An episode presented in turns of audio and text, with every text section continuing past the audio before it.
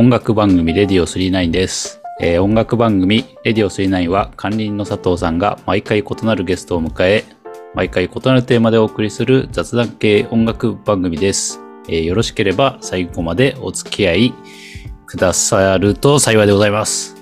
はい。ということで、えー始めましたレディオ39です。今回もゲスト来ていただいております。それではご紹介いたしましょう。田中くんです。あどうも、田中です。はい。で、続きまして、えー、マイボーさんです。こんばんは。お願いします。お願いします。よろしくお願いします。いや、なんか、久しぶりの3人ですね。うん。うん、そうですね。ね、なんか、随分久しぶりな感じがしますね。この3人で揃うのもね。ということで、えー、今年、最後の放送でございますね。レディオ39も。うん。うん2022年、もう終わりか。ね、もう、だいぶ、まあ、最初に流したお正月が近いですね。日本のこのクリスマス、25まであのね、洋風のクリスマスムードで、26からこの一気に輪になるというあの節操のなさが僕はすごく好きなんですけれど、ね、スーパーの人とかがめっちゃすごいスピードで多分夜中にチェンジしてんだチろうなェン。ジ、洋から輪になるじゃないですか。うん。あれ嫌いじゃないですよ。なんかすごいですよね、あれね。すごいよね。うん。引きずらねえみたいな。引きずらねみたいなね、洋の雰囲気をね。ということでなんか、通常放送でございます、今日は。うん。はい。ということで、まあ、あの、今日はですね、まあ、忘年会も兼ねておりますので、えー今年最後ですのでね、まあ、31日とか なんかもう、忘年会するやつもどうなのって思いますけどね。はい。放送日がね。うん。なんかいいんですよ。ギリギリまで前の年のことを引きずって忘年して、ね。次の日を、年をこう、まさにクリスマスと正月の境目みたいにパッて変えればいいんだと思いますよ。うん。ですね。はい。じゃあ、じゃあ皆さん、あの、今日は酒飲みながらっていうことで、プシュッとしてもらって、僕はあの、赤ワイン飲んでますんで。あ、なんかいいですね。なんか、まだこうクリスマスを引きずってますね、田中さんあ、はねも。うだいぶクリスマス気分ですね、まだ。ね大晦日にワイン飲んでるやつはいませんからね。そうですね。大体やっぱビール、日本酒とかその辺皆さん行かれると。もう和の飲み物行きたいですね。お正月ですから。そうですよね。もういくつ寝ると。またいい音して、本当にプシュッとするのね。本当に、いやちょっとするやつですえね。ー はい、それでは、えっ、と、皆さん今年1年お疲れ様でしたということで乾杯。乾乾杯。杯。いやー、うまい。うまい。うん。ということで、まあ、いつも飲んでるんですけど、大体。テーマ発表よろしいでしょうか？今年最後の、はい。えー今回のテーマは、来年の抱負。ということでね、今回はあの、お二方にいろいろと来年の抱負というものを考えてきていただきましたので、そちらをですね、えー後ほど、まあ、ご紹介いただいて、深掘りしていこうと。まあ、大抵深く掘らない番組ではございますけれど、浅く掘っていこうかなと。じゃあ、それではまず、マイボーさんからね。はい。それでは、マイボーさんのフリップオープンということで、フリップありませんけど、ドンはい。パカ私の来年の抱負はですね、3つ、個人だと3つありまして、まあ、うん去年から引き続きなんですけど、まずは無事故無違反、これ大事だね。うん。家を建てる、もう、壮大な夢。そうそう、お昼寝と筋トレを習慣化する。これも素晴らしいですね。うん。うん。あとね、レディオ39での抱負っていうのが一つありまして、うん。が、番組内で女子会をするですね。おお、うん。はいはい。どうでしょう？皆さん、フリップオープンしたんですけど、気になるトピックありました？あ僕一番気になるのは家を建てるですね。ああ、私も。家をね、建てる気はなかったんですけど、建てなきゃいけない局面に来て、っていうのも、旦那が転勤族なんですけど、だから、うんうん。で、なんだろうな、娘も一緒に転勤しながら全国津々浦々を旅しようと思ってたんですけど、ここに来て娘がめっちゃ、まあ年少だけどまだ、すごいこの土地とそのお友達に馴染んでしまって、なんかこれは、う、こう拠点を設けなきゃダメな雰囲気になっちゃったから、家を建てようってなって、今すげえ土地と安いハウスメーカーをめっちゃ探してるっていうのが、そんな感じですね、我が家が。おお。あとね、私があと、仕事がめっちゃちょうどよくて、あの、すべての私が欲しい条件を全部仕事が満たしてる仕事が今の仕事しかないから、そうすると仕事辞めたくないから、じゃあお父さんには外に出てもらって娘と新しい家で二人で暮らすか、みたいな感じになっちゃったよ。えーだから多分、いろんな会社あるあるだけど、家建てた瞬間、転勤の事例吹っ飛んでくんですよ。よくある話ですね。う。うんんうんうん。うん、そうなるから、来年のうちに頑張って家建てたとして、うん。数ヶ月、なんか結構かかるじゃないですか、家建てんの。半年とか、まあね、そうね。うん、かかるから、多分計画して建てて、1、2ヶ月住んだら転勤、はい、じゃあね、バイバイ、みたいな、なるけど、やっぱりね、あれですね、大きい買い物だから、まあ一番の買い物だよね、多分人生の中ではね。うんうんうん。まあ今、まあ私たち3人同世代ですけど、まあ34とか5とか6とか7とかですけど、あの、ふなんていうんだろう、35年ローン組ん、今から組んだとしても、70まで返さなきゃいけねえのかとか、いろいろ考えることがあって、はいはいはい。うん。まあでも70までローンを返す覚悟で建てるぞっていうのが来年の目標です。なるほどね。おお、そっか。もう来年建てようって感じなんですね。そう、あとは、レディオ39の、9の抱負なんですけど、はい。あの、番組内で女子会をしたいっていう抱負なんですけど、これって誰とやりたいっていうイメージですか？イメージ。イメージは、ねあの、今のところ、レギュラーメンバーに女性って私一人なんですけど、あ、確かにいませんな。うん。で、去年、去年っていうか今年か、うん。うん、コラボ会が何回かあって、はい。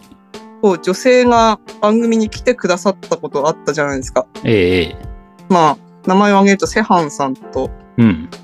あと、美容と日常と私たちの翔子さん。うん。うん。あ、あと国枝さんね。あんだ国枝さん、経営学の国枝さんがいて、なんか、こう、ずっとね、あの、基本私まだシングルマッチも女性とはやってないから、うん。こう、男性とやってるけど、なんか普通に女子会のノリで番組したいなって思って。なるほど。うん。ああ、でもなんかそれは新しいの、本当に。だいぶ雰囲気変わりそうですよね。うんうん。なんか普通に、おすすめのコスメは何ですかとか聞いてみたくて。はいはい。あまあ我々じゃ絶対話しないからね。あ、そうですね。うん。そういうのとか、してみたいから、番組内で女子会がしたいなっていうのが今年の抱負です。ああ。いや、それやりましょうよ。それ採用。ボン。うんはい。てかね、今年、まあ若干管理人さんの抱負とも被ってきちゃうかもしれないんですけど、振り返りとかと思うけど、あの、シングルマッチがすごい楽しくて、おー。うんうんうん。これだけですけど、あの、東四郎音楽長の堀さんとやらせていただいた時が、もうすごい、まあめっちゃ泥酔してすごい記憶ないんですけど、正直。はい。ほとんど2曲目以降の記憶がなくて、やばいんだけど、すごい楽しかった記憶しかなくって、あこれは女子会もやったらもっと楽しいぞって思ったので、それが私の来年の抱負。ああ、確かにあの、あれですね、堀さんとやった椎名林檎会は、あ、東京事変か、東京事変の会は、客観的に聞いてても結構面白かったですよね。うんいやなんか、もなんか、友達みたいな感じの雰囲気がうん。あったけど、会ったことはない人ですもんね。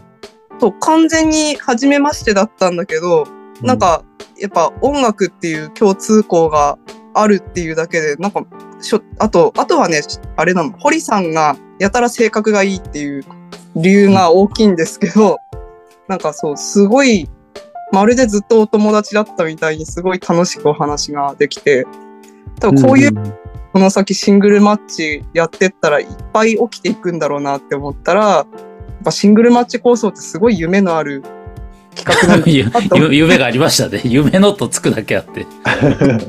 夢あるなって。なんか夢色のはだてじゃなかったな。う。うんんうんうん。からね。そうそう。うん、そんな感じですかね、私の方は。他、他、よろしいですか？あと、ちょっと個人的にはおひお昼寝と筋トレのお昼寝っていうのがちょっと気になりましたね、僕は。あの、お昼ね、みんな知ってます？休憩時間とか。してますな。あ僕はしてないです。ってない。え、佐藤さんはあれですか？デスクに突っ伏して寝る？えっ、と、会議室で椅子と椅子をつなげてベッドにして寝てます。何分寝てます？20分ぐらいかな。ああ、いい時間ですね。うん。なんかあの、私、常に今年疲れを溜めっぱなしで、うんもう一、毎日毎日疲れたしか言ってなくて、で、お昼寝がいい習慣だよって、疲れを取るのにいいよっていうのをなんかネットで見て、もうお昼寝をしようと思って、そう。それで、こう、日々の疲れをちょっとだけ取りたいからお昼寝っていうのと、体力をつけたいから筋トレを習慣化して、もうずっと無敵のマイボーでいたいから、このお昼寝と筋トレ習慣化するっていうのが入ってます。はい。じゃあ、うん来年は無敵のマイボーが見えるということで、曲に行きますか、はい。ではですね、私持ってまいりましたのが、プラスティックラブという曲と、あこちら、坂井優と菅佐野さんの曲ですね。で、もう一曲が、ブルーノ・マーズでトレジャーという曲持ってまいりましたので、2曲続けてお聴きください。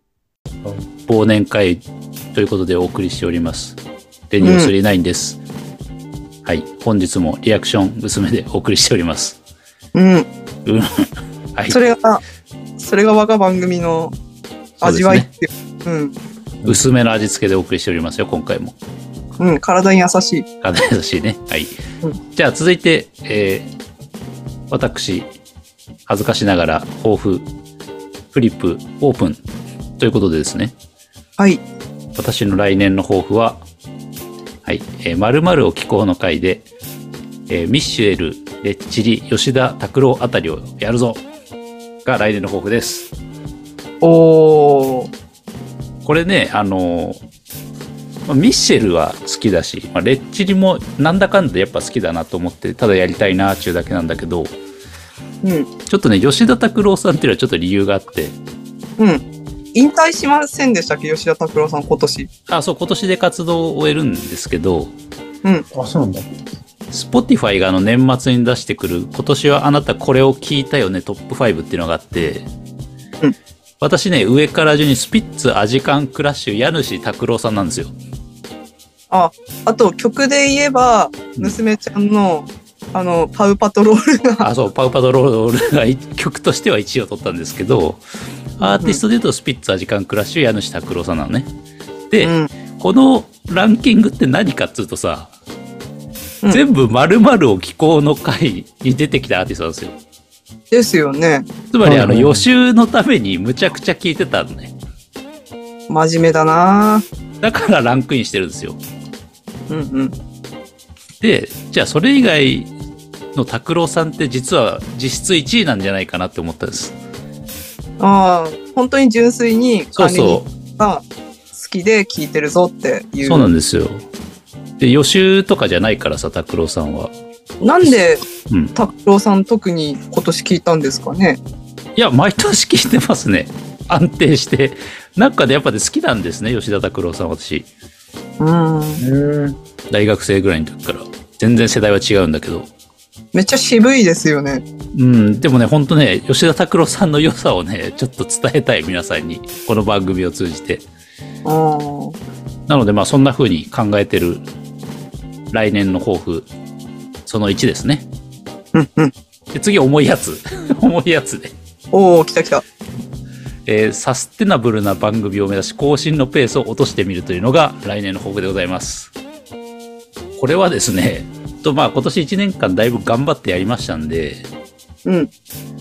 で、まあ、今後継続はしたいと思ってるんですけど、やっぱ継続するためには少しペースを一回落とそうかなと思ってですね、更新の。これをですね、やっぱり月2回か3回くらいが適正な更新頻度かなって最近思っててですね。うんうん。で、これ以外にも、あの、コミュニティ FM の番組とかもやってるんで、うん。まあ、ちょっと一回落としてもよろしいですかね っていう。うん。ね、リスナーの皆さん、まあ、にちょっとあれなんですけどね。よろしいですかね、落としても。うん。いや、もう、あの、つ続けていくためのそう。決断だったらもう、サステナブルな、やっぱり持続可能な番組を目指さないといけないんで、じゃないと多分、このペースでやると、あと1年が多分限界だと思います。うん。てかなんか、あれですよね。多分、リスナーさんにとっても、こう、更新頻度が少しゆっくりになるってなると、うん。このエピソードをこう大事に聞いてもらえるっていうのもあるかもしれないし。そうだね。そうだね。うん。なんかこれはうん。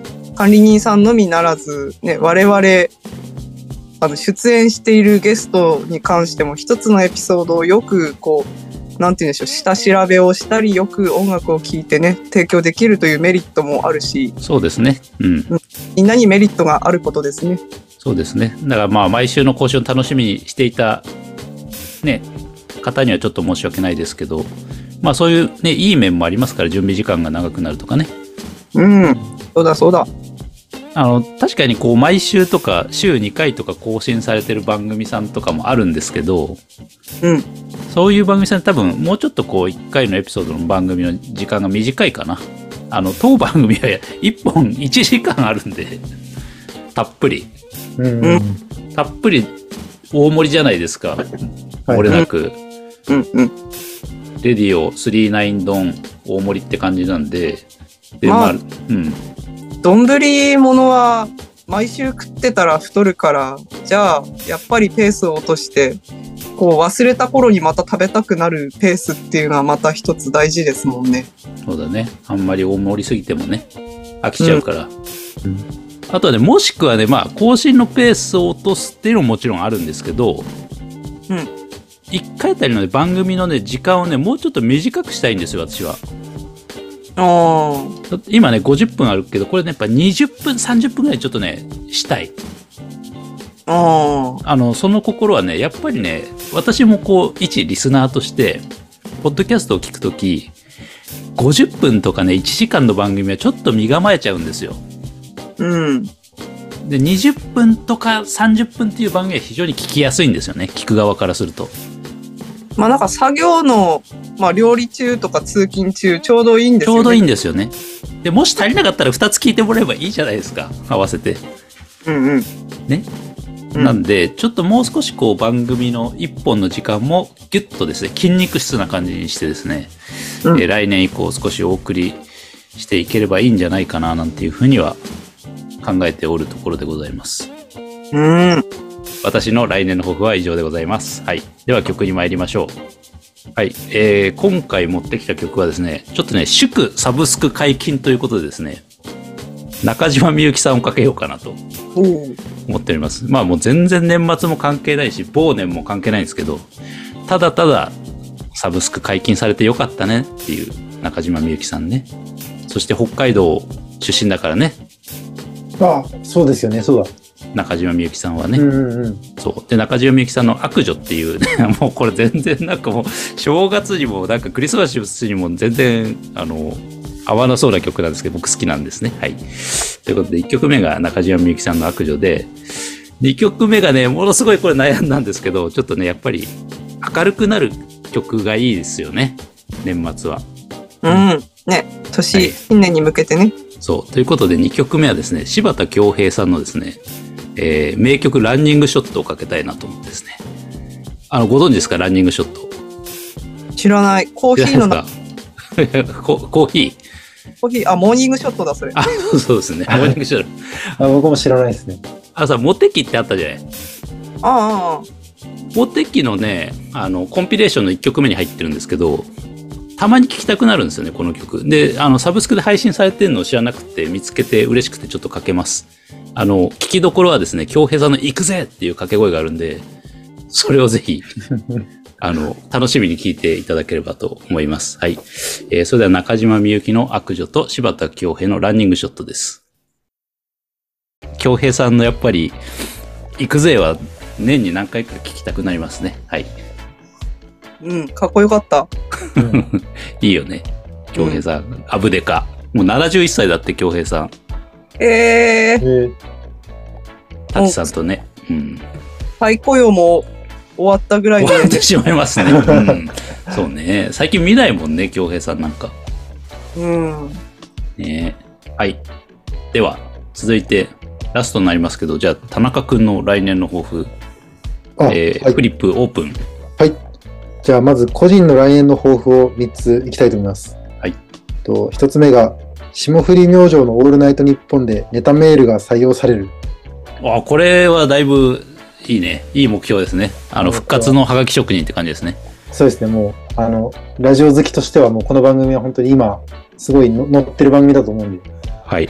生まれたいっていうのと、続きまして、えっと、サイフォンで上手にコーヒーを入れられる男になる。おー。はい。な これはですね、サイフォン買ったんですよ。うんうん。買って家でやってみたんですけど、うん、どうにもこうにもうまく入れられなくて、うん。なんかその、あの、アルコールランプっていうか、下でこう炎を焚いて、うん。あの、蒸留させるっていうか、こう、ぷくぷく上に上げていくんですけど、その火の強弱の関係なのか、その、えっと、豆の量なのかわかんないんですけど、すごい、こうに、こ濃くなっちゃうっていうか、にあの、こ、こ、こ、苦味っていうんですかね、がうん。すごい強くなってしまって、あの、いつもその、こうドリップで入れるような感じで、こう、まろやかな感じで入れたいなっていうのが自分の中であってですね。うーん。私もあんまりうまくできる自信がないな、サイフォンは。ああ、あ、そうですね。管理人さんもコーヒーお好きで、管理人さんも結構コーヒーそれなりにこだわってトルココーヒーあたりまで行き着きましたね、最後ト。トルコ？トルコ。あ、それ知らないです、僕。あ、知らないですか？なんかゃくみたいなやつに粉入れて、直でコンロにかけて、煮立たせて飲んで、最後はコーヒー占いができるってやつです。残ったこのコーヒーのなんか、あれで、粉とかでなんかね、占いができるっていうのがトルココーヒーですね。ええあ、それちょっと知らなかったです。うん、でもサイフォンはやっぱね、ちょっと私もうまくできませんでした。なんか喫茶店とかでサイフォンであの入れてくれるとことか結構美味しいなっていうところうもある。ん、なんかいいよね。こう、見た目も楽しめるし。味も楽しめるしっていうことです。で、三つ目が、えー結構これは重いんですけど、今年決定的に意見が合わなかった母と和解するっていう。重い？え、何があったの？って感じだね。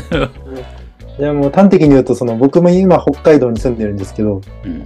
母としてはやっぱりこう地元に帰ってきてもらうか、まあ僕のそばで暮らしたいみたいな思いが強いみたいで、ああ、え、じゃあお母さんが来るってこともあるわけ？あーまあ選択肢としてはあるんですけど、やっぱりその北海道で暮らすっていうのも結構、あの、なんていうんですかね、とあの年を取ってから暮らす、初めて暮らすっていうのも大変な環境ではあるので、そうだよね。お友達いなくなっちゃうもんね。あ、そうです。とあの、交友関係もそうですし、まあ、あの冬はめちゃくちゃ雪が降って、うん。まあ、あの、普段こう生活する上でも結構支障が出てくるようなぐらいの雪が降るので、ちょっと宮城の雪とは違いますもんね、量が。そうです、そうです。なるほど。うんそうなんです。まあそこでちょっと今年はいろいろしんどい思いをしたんですけど、まあでも親子ですので、いや、寂しいものね、やっぱり、お母さんと、っていうか家族と喧嘩したまんまっていうのは、やっぱり寂しいよね。そうなんですよ。なんかうん。その親とけん喧嘩というかまあ意見が合わなくなってから結構いろんなことがうまくいかなくなったというか自分の中でうん、やっぱ家族は大事なんだろうな、そういうのって。そうだと思うんですよね。来年あたりはちょっとこうお互い歩み寄るような感じになれたらいいなっていうのはちょっと思ってますね。ちなみに、その田中さんと奥様、およびお子さんで、宮城に、ね、お母さんの近くに行くっていうのは可能性としてはあるんですか？うーん、そうですね。まあ、あの、可能性は仕事もあるもんね。そそうなんですよ。まあ、仕事っていうのが一番なんですけど、うん。可能性としては低いかもしれないけど、まあでも、正直、まあ先のことは分かんないじゃないですか。そうだね。だからまあ、まあ僕たちがいきなし、やっぱり地元に帰ろうってなったら帰るでしょうし、っうん。ていうのがある中で、まあ、母に北海道に来てもらうのも大変だなっていう思いもちょっとありながらっていうのもちょっ30代っぽい悩みだよね。なんかね。今日はでもそうなんだ30代っぽい話はね、結構多いんですよ。マイボーさんの家を建てる話とかと。。あ、そうそう、家を建てるとかもね、まさになんか、うんそのずっと北海道にいる、まあ、つも今はつもりではいるけど、ゆくゆくどうなるのかなみたいなこと考えたときに結構二の足踏んじゃったりとか自分も実際してて。うーん、そうで、でなんかもう一生の住処みたいなものをうん。うん。フェーズに来てるんだけど、でもそれをサクッと決められない事情みたいなのがいっぱいあって、うんうんうん。まあ、大丈夫だよ、きっとね、お母さんも息子が立派に働いてるからね、いろいろ分かってくれると信じてますよ。うんうん。この、ね、年末年始を機にというか、まあ、年替わりを機に、まあ、うん自分からもこう歩み寄ったりとか、こう、いろいろ、まあ少しずつ話をしていかなきゃなっていうのはちょっと思って。てか、弟くんってさ、うん。宮にいるよね。あ、今ね、東京に住んでんだよね。ああ、そっか、やっぱ、どっちもの兄弟もお外に出ちゃったってなると、やっぱ寂しいなっていう気持ちがあったのかな。あ、そうだね。根本的にあるのは寂しさだと思う。うん。うん頑張ります。あと、まあ、レディオ39での抱負は結構個人的な抱負なんですけど、えっと、うん明るく謙虚にお話しするっていう。いや、謙虚だよ。うん。ああの、ああか明るいかどうかはまあわからないけど、謙虚だよ。い謙虚。うん。やなんていうんですかね、結構自分のこう聞き直した後に、なんか、うん割とこう自分をこう、虚勢を張ってるなみたいな部分は結構あって、ちょっと、みじんもそんな印象を受けないけどね。うん、多分そうだよ。リスナーの皆様も多分、ああ、田中君はなんて謙虚な好青年なんだって思ってますよ。あの先ほどその2、30分にじあの時間をまとめるみたいな話があったんですけど、うんうんやっぱりその、ちゃんとこう、話したいことをしっかりまとめてますとか、まあ明るく話すもそうなんですけど、こう、やっぱり、うん、聞いてる人のことを考えて話すっていうのが大事なのかなみたいなのをちょっと思ったりああ、そうだね。それはでも、うん私もそうだな。その、聞いてる人のことをやっぱりイメージして話をしないとダメだよね。あんまりこう、なんだろうな。うちはネタとかをさ、話しすぎると初めて聞いてる人とかも面白くないしね。はいはいはい、そうですね。うんまあ、話題もそうですし、でも、それこそ、ま、マイボーさんとかは結構、なんていうんですかね、客観的に聞いてもこう、スッと入ってくるというか、うん。マイボーさんはね、単語に力があるから。ああ、さ確かになんかパ、パンチラインというか、こう、フレーズが強いイメージはある。あーうん、まあ、リバーブかけるのもあるんだけどさ。うん。ね、あの、行くぜのところとか、めっちゃね、うん、そうだよね。うん。うん、例えば近年ですと、絵西ですよ、絵西とか、あの、ああいうやっぱりね、言い回しとかがやっぱりすごくね、強烈なんですよね。いや、もうなんか、お大泉をよろしくみたいな感じの、うんこう、ワードで結構聞かせてくる感じもあるし、アクセントとかね、やっぱ言葉の使い方、それだけで笑わせるってやっぱね、才能があるんで、マイボーさんはね。はいはいはい。嬉しいなでも田中くん面白いんだけどな。そしてね、私ね、見逃さなかったんだけどね、うんあれでは、田中くんの、きょあの、なんだ、抱負抱負さ、はい。2回書き直してるじゃん。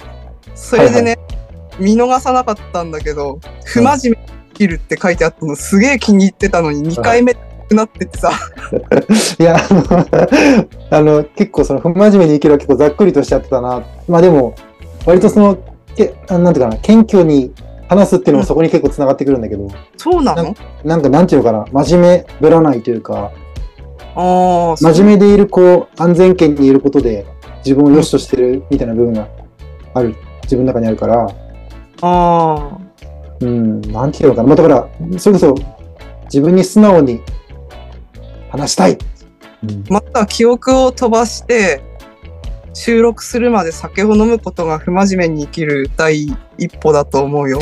変な、変な進め方をしないでください。あ、そしたら今日やっぱり顔赤くして赤ワインでうん。ガブガブ飲んでやってるんで。マイボーさんが悪い道に進めようとしてますね、田中さんをね。記憶をなくすことが大事ですか？そうだよ。それが一番楽しい収録にね、きっとなるんですよ。そうね。そうすると嘘がないもんね。本音が出るもんね。はい、じゃあ曲に行きましょう。はい。じゃあ私も2曲持ってきました。えっと、田中横部のニューアルバムが出ましたので、その中から心の焚き火という曲と、思い出やろう A チームの楽しく暮らそう2曲続けてお願いします。では、マイボさんの方からネタをね、ネタ。って言っちゃいけないけど、なんか、はい。ネタを話してください。今更最後にぶっ込むなって感じの話なんですけど、はい。たまたま、あの、我々大学の先輩後輩なんですけど、まあ同じ大学の人が集まったから、今日話したくてたまんない話があって、うん。持ってきたんですけど、なんか、最寄りのイオンに行ったんですよ。お金を下ろしに行って、なんかそしたら ATM の近くに来たらなんか変な音がするんですよ。変な音がして、でもな何の音なんだこれはって思って、ATM 並んでたら、自分の番が来た時にその正体が分かったんですけど、ATM の箱機械の横にちっちゃい小箱が置いてあって、なんかそこに、こう、これは特殊詐欺防止の機械ですって書いてある箱が置いてあって、地元の我々の母校が警察と協力して、とあの、オレオレ詐欺の防止のために作った機械が置いてあったんですけど、なんかそれの機械の何を喋ってるかっていうのが、おじいちゃん、おばあちゃん、これはオレオレ詐欺には引っかかってはいけないよみたいなことを文言を喋ろうとしてる機械なんですけど、なんか機械が壊れてて、おじいちゃん、おば、おじいちゃん、お、お、おじいちゃん、おじ、お、お、お、おじいちゃんっていう状態になってて、その、お、お、お、おっていうのが 売り場に響いてて、あ、これかってなって、それで、あ、そういえば我々同じ大学だったなっていうのを思い出した。あお、お、話お、カンナムスタイルだね、もうそれ。カンナムスタイルっぽくもあったんですけど、どっちかっつうとアクアマリン福島にうん。人がいるんですよ。うん、アクマ、あアクアマリン福島って水族館ね。うん。何がいるって？トドトド。あ、トド。うん。トドがいて、で、外で飼われてんだけど、めっちゃいつ何時でもね、あの、外の広場歩いてて、おおおおおって、すげえ告知していて、なんかそれがすげえ今年一番笑ったから、ちょっとこれどうしてもラジオで言いたいって思って、多分あれ、特殊詐欺防止にやってるとは思えないんだけど、うん多。分、あったらみんなびっくりして、多分、なんか頭がはっきりするから一つ良かったって思って、いや、警戒するね、それは、だいぶ。あの、悪い人は。おじ、おば、おじ、おじ、お、お、お、おって、また微妙な壊れ方するね、それ。うん、っていう最後のね、今年最後の人笑いね、していただければと思います。はい。それではエンディングです。今年1年間お聞きいただいたリスナーの皆様、本当にありがとうございましたということで、あとはですね、出演陣の皆様およびゲストで出ていただいたポッドキャスターの皆様も御礼申し上げますということで、来年もどうぞこの番組と仲良くしてやっていただけると、管理人としてはとても嬉しいなと思う次第でございますよ。うん。今年ね、振り返ってみると、ね、夢のシングルマッチもそうですし、コラボ企画もそうですし、一気にね、広がって、なんかいろいろありましたね。うん、すごい年だったんだと思います。ね、来年は何が起きるのか、どのような企画が出ることやら、なんかあの、レギュラーでいらっしゃる方でも、あんまり出てない方も結構いいると思うんですけど、うん、あの仕事が忙しくて出れない人がたくさんいますからね。はい。でもはい結構なんか聞いてみると選曲がすごい自分好みだったりするうんうん。もっとそうですね。聞いてみたいな、みたいなのがあります。はい。来年もなんとかね、続けられればいいなと思ってます。はい。ということで、えー、まあ引き続きですね、ご意見ご感想お待ちしておりますので、えー、DM かお問い合わせフォームでいただければと思います。それとあれですね、リスナーの皆様のベストトラック、まだ募集中でございます。年内締め切りなので、あと1日か2日ぐらいしかありませんけれど、えー何かね、えー心に残った曲がある方は送っていただけると、またね、番組内でかけさせていただきますので、こちらもどうぞよろしくお願いします。リスナー様ベストトラック会をですね、えー年明けにやりたいなと思ってますけどね。はい。ということで、よければ2023年もぜひお聞きいただければ幸いです。ということで、じゃあ今回この辺で締めさせていただきたいと思います。はい。それでは今回も、えー、マイボーさんと田中さんもね、ありがとうございました。ありがとうございました。ありがとうございます。はい。えー、それでは今回は、えー以上になります。それではまた来年よろしくお願いいたします。レディオ39でした。